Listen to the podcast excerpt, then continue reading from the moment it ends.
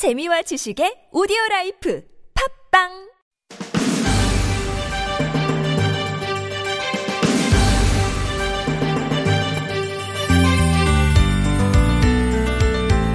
누가 그러더라고요. 슬픔은 산이래요. 어떻게든 넘어야 하지만 빨리 넘어가겠다고 안간 힘을 쓰면 탈이 나고 만대요. 그래서 슬플 땐 천천히 주위도 둘러보면서 조금씩 조금씩 그 슬픔을 받아들여야 한대요. 반대로 기쁨은 샘이라고 합니다. 파도 파도 계속 솟아나고 자꾸 나눠줘야 마르지 않기 때문에 기쁜 일은 움켜쥐지 말고 주변에 막 퍼줘야 한다는 거예요. 그런데 우리는 대부분 이걸 반대로 하고 있다죠? 이번 한 주 산을 만나셨나요? 샘과 마주쳤나요? 그 앞에서 어떻게 하셨어요? 라디오 와이파이, 저는 아나운서 김혜지입니다.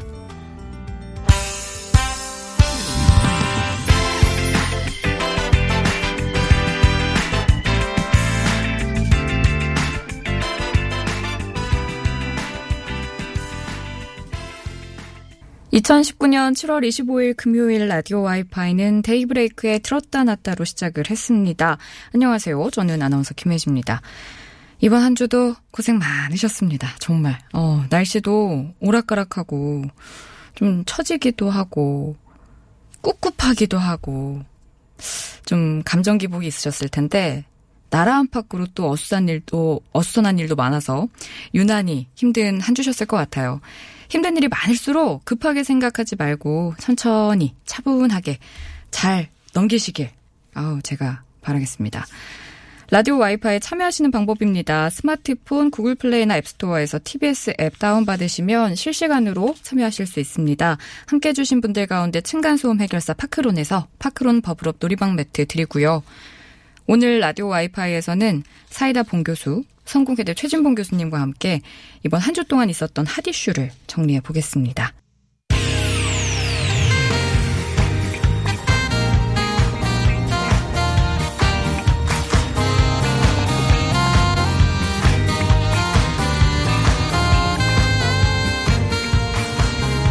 이유가 뭐지? 도대체 뭐 때문에? 세상만사 궁금한 이야기들을 꼼꼼하게 들여다봅니다. 최진봉의 왜?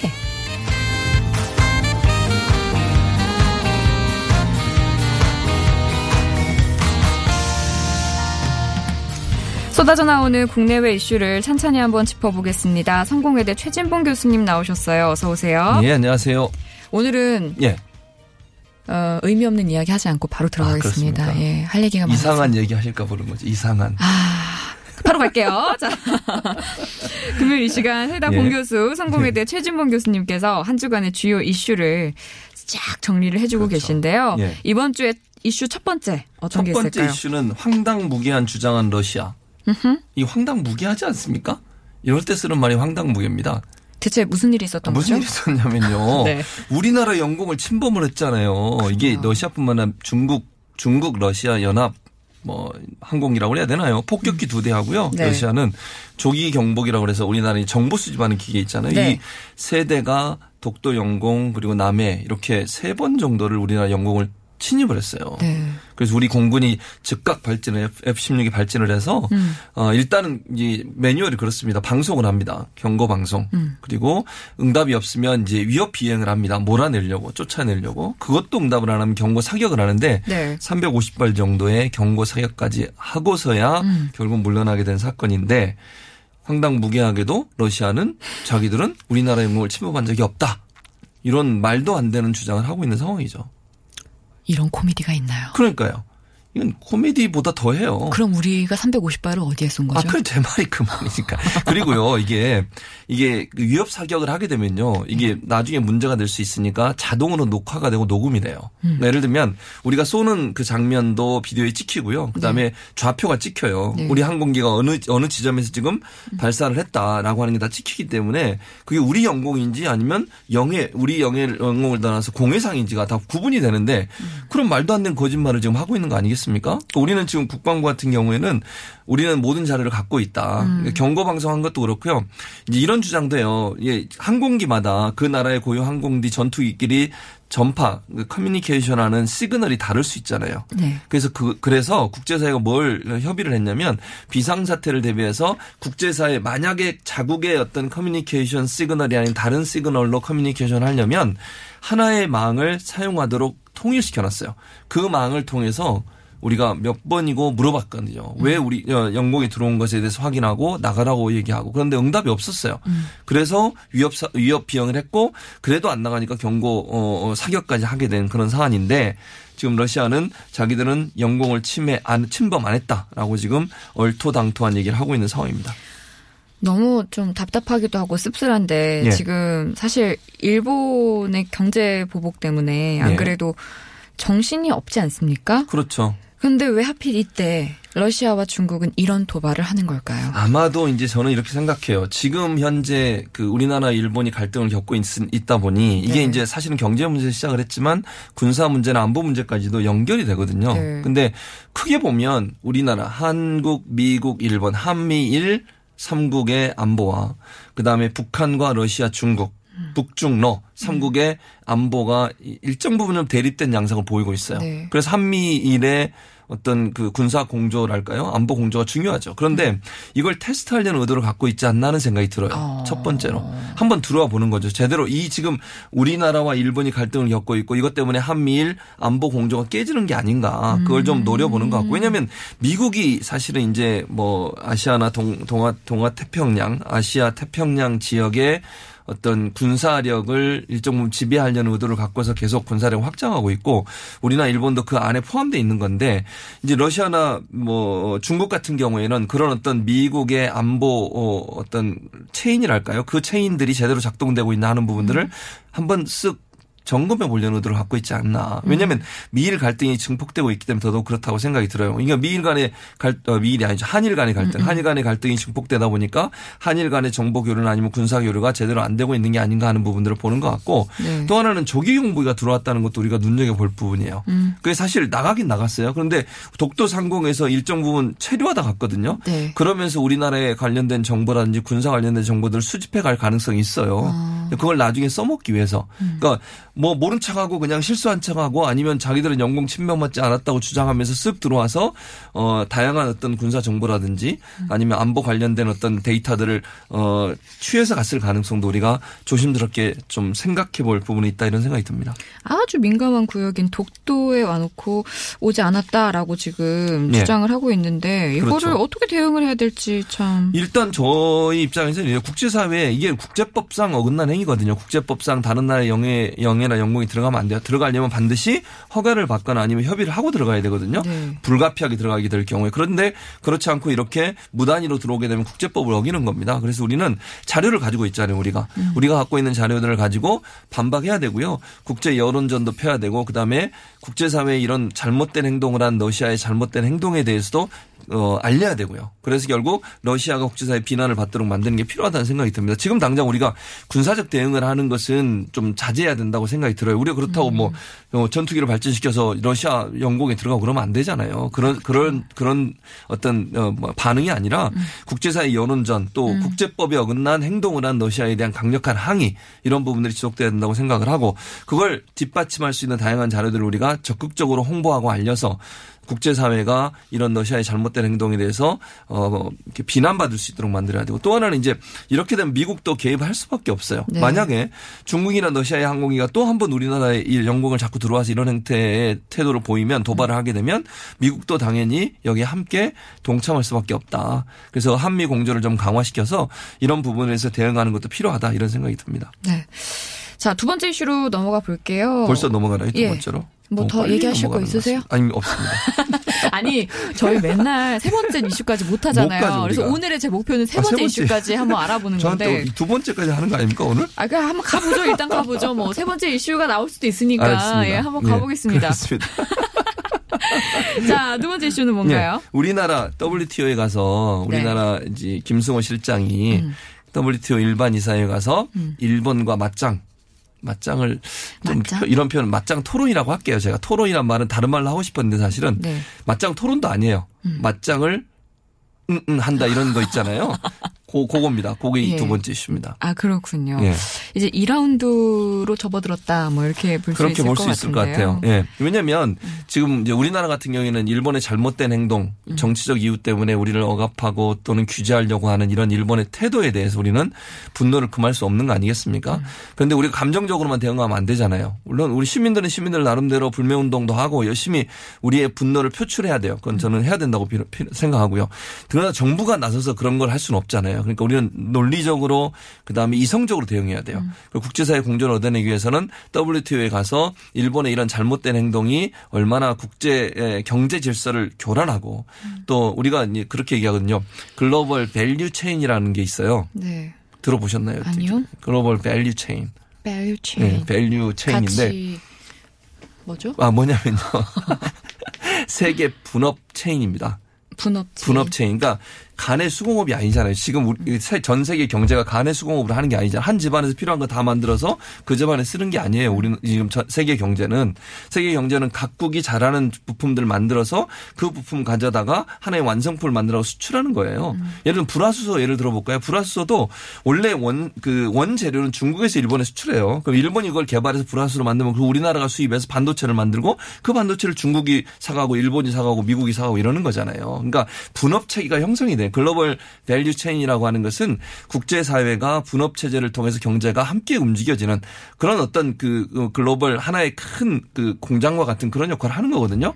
근데 지금 일본이 우리나라의 반도체 재료를 수출 안 하겠다고 하는 것은 그 체인 하나를 끊어버리겠다는 거예요. 네. 그럼 이게 단순히 우리나라에만 영향을 미치는 게 아니잖아요. 그러네요. 세계 전 세계적으로 좀 당연하죠. 예. 뭐 예를 하나 들어볼까요?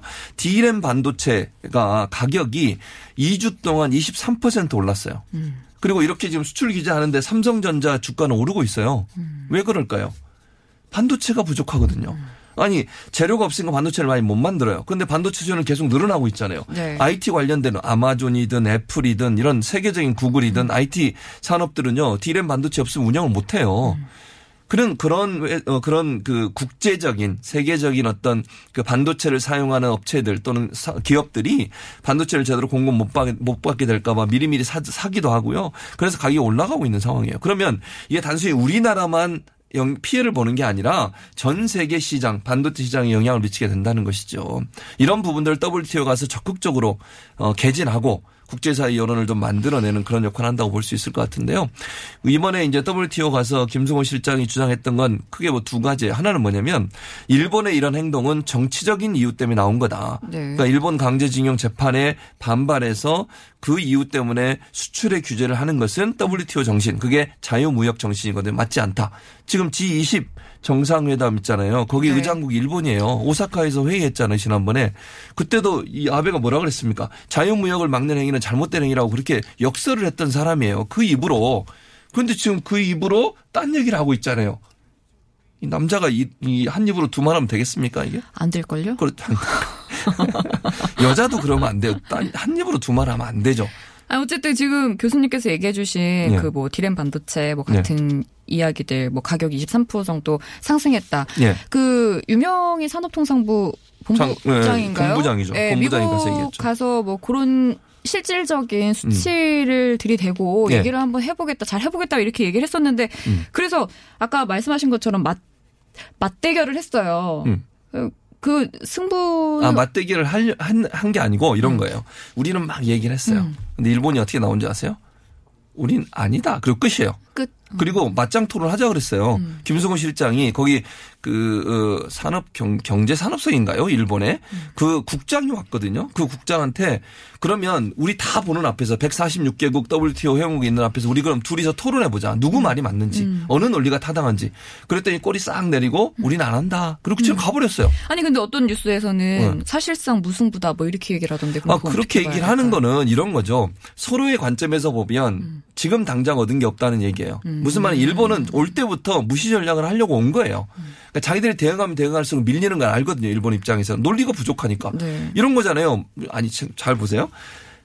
예를 들어 잘 더불어민주당과 잘 보는 게 아니고 잘 들으세요. 네. 더불어민주당과 자유한국당이 있다. 예를 들면 네. 그런데 더불어민주당 누군가가 맞짱 토론하자. 근데 자유한국당 누군가 안 해요. 예. 이유가 뭘까요? 뭐 할 말 없으니까. 그렇죠. 바로 그겁니다. 음. 맞짱 토론을 피하는 일본의 행위와 태도는 근거가 부족하고 논리가 음. 부족하고 하면 깨질 것 같으니까 안 하는 거예요. 그러면 자기들은 무시 전략이라고 하는 그러니까 무승부라고 표현한 거는 자기들 그 뭐랄까 원래 계획대로 이루어졌다 이렇게 무승부라고 볼 수는 있겠죠. 근데 거기를 보는 관중 입장에 있는 WTO 회원국들 있잖아요. 100, 164개국. 네. 그 회원국들이 볼 때는 무슨 생각이 들겠어요. 한 사람 하자고 한 사람 안 하고 꼬리 내리고 도망가면 그 듣는 사람 입장에서는 저거 뭔가 좀 논리적으로 부족한 거 아니야? 이런 생각이 들지 않겠습니까? 들겠죠. 그러니까 이거는 무승부라고 저는 보지 않아요. 이 꼬리 내리고 도망간 일본, 이 일본의 국장, 이 사람이 참패했다. 저는 이렇게 보고요. 네. 우리는 적극적으로 국제사회 앞에 논리를 앞세워서 WTO 정신에 어긋난다는 WTO가 생각하고 있는 자유무역 이 질서에 어긋난다고 하는 걸 강력히 주장했고 저는 그 논리가 먹혔다고 생각해요. 그러니까 무승부다. 저는 이렇게 보지 않고요. 네. 일본의 어떤 그 얍삽한 이런 표현이 얍삽한 표현 그런 태도 그리고 너무 이게 무시하고 자기들 얘기만 하고 도망가려는 이런 태도, 이런 태도가 국제사회에 결코 설득력 있게 다가오지 않았을 것이라고 생각합니다. 그 이제 앞으로 어떻게 될지 단도직입적으로 잘 될까요? 뭐 제가 단도직입적으로 모든 게 잘 될 거라고 청사진을 제기할 제시할 수는 없을 것 같아요. 어려움이 있을 거라고 봅니다. 저는 일본이 계속 이렇게 나올 거고 우리 경제도 일정 부분 타격을 받을 수밖에 없어요. 그건 뭐 부인할 수 없는 사실이라고 저는 보거든요. 그러나 그럼에도 불구하고 우리가 굴욕의 의견을 할 수 없잖아요. 아니, 저는 오늘 한마디 이- 이거 꼭 해야 되겠어요. 네. 대통령이 거북선 횟집 가서 밥 먹었다고 그걸 또 시비 거는 사람들이 있는데요. 거북선 횟집 가서 밥 먹으면 안 됩니까? 갑자기 그 횟집 얘기. 아까 그러니까 이제 아니 제가 너무 화가 나서 그래요. 아니 거북선 아니 그럼 대통령이 세 일본 번째 이슈인가요? 아니 자연스럽게 세 번째 있어 넘어갔는데 횟집을 가는데 거북선 횟집 가는 것까지 눈치 봐야 되면 일본 눈치 봐서 거북선 이름 들어가면 거- 아, 가면 안 됩니까? 그, 그 무슨 그런 논리가 있어요 세상에 그렇게 주장하는 분들이 있어요.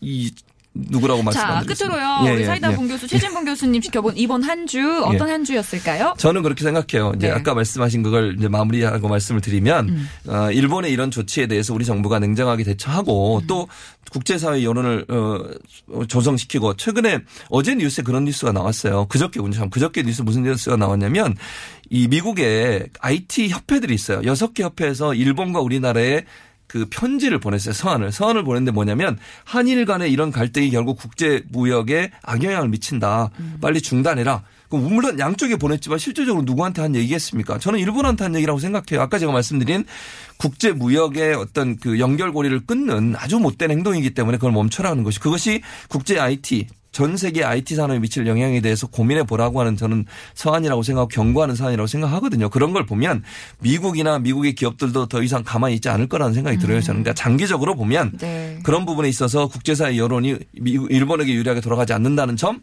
그리고 또 하나 이번 기회를 통해서 일본 의존적인 무역 정책을 우리가 바꿔서 우리가 일본의 대외 어떤 수출 의존력을 줄여야 돼요. 네, 네. 그래서 우리 스스로 자생할 수 있고 또 수입선을 다변화시켜서 다른 나라와 무역을 좀 활성화시키고 일본과의 무역을 조금 더 줄이는 그런 방안으로 가서 이런 일본의 못된 행위가 반복되지 않도록 해야 되겠다 이런 생각이 들었습니다. 결국 오늘 두 가지 이슈만 예, 다루고. 예, 잠깐 뭐가 거북선 횟집은 아니었나요? 그래요. 세 개 한 걸로 할까요? 알겠습니다.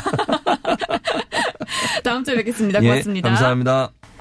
서울시는 노원구 옛 북부지방법원에 오는 9월 서울 생활사 박물관을 정식 개관할 예정인 가운데 한 달을 앞둔 26일부터 임시 개관에 들어간다고 하는데요. 서울 생활사 박물관은 어떤 곳인지 서울시 박물관과 김양균 서울 생활사 박물관 조성 추진 반장과 이야기 나눠보겠습니다. 팀장님 안녕하세요. 네, 안녕하십니까. 예, 김영균입니다. 네, 반갑습니다. 아, 우선 서울 생활사 박물관 한마디로 어떤 박물관인가요? 네, 저희 그 서울 생활사 박물관은 어, 서울을 그 삶의 터전으로 삼아서 학교, 직장 등 등을 다니고 또 가정을 이루고 살아온 그 평범한 서울 사람들의 실제 이야기를 담은 근현대 생활사 박물관이라고 말씀드릴 수가 있겠습니다. 네. 음, 그렇군요. 어, 사실 서울시에는 박물관 도시 서울이라고 해서 여러 개의 박물관과 미술관을 건립 추진하고 있는 걸로 알고 있거든요. 네, 네. 서울 생활사 박물관은 이 프로젝트에서 어떤 의미가 있을까요?